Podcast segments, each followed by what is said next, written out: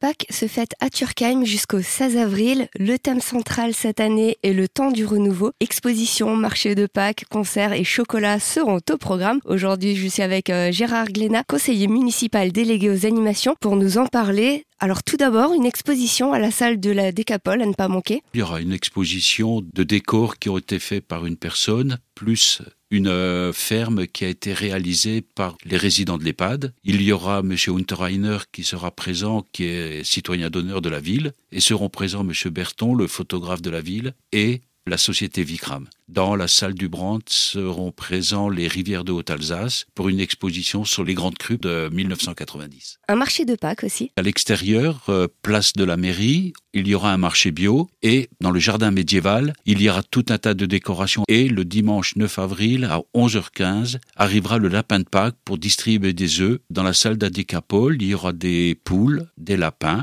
des poussins et une couveuse, avec euh, des œufs qui vont éclore au fur et à mesure du marché de Pâques. Une tradition également à Turckheim, c'est le veilleur de nuit, c'est un temps fort. Alors même si la tombée de la nuit sera un petit peu décalée, il va faire voyager les spectateurs. Le veilleur de nuit sera là tous les soirs euh, à vingt-deux heures pour sa tournée traditionnelle et pour créer une belle animation dans le centre-ville, tout en sachant que la tournée officielle du veilleur de nuit reprendra tous les soirs à partir du premier mai et toujours à vingt-deux heures. Et de la musique avec les concerts de Pâques. Le deux avril, ce sera One Health Band. Le sept avril, ce seront les Cordes des Alpes. Le huit avril, c'est la Cordina Brandt de Turckheim. Le neuf avril, c'est The Bowstrings. Et le dix avril, c'est le Budara Musiqueur. Et le lundi dix avril, à dix heures, il y aura l'inauguration de l'aire de jeu du Baradet qui a été renouvelée avec euh, des jeux pour les enfants. Et tout de suite après, l'association des parents d'élèves va organiser une chasse aux œufs.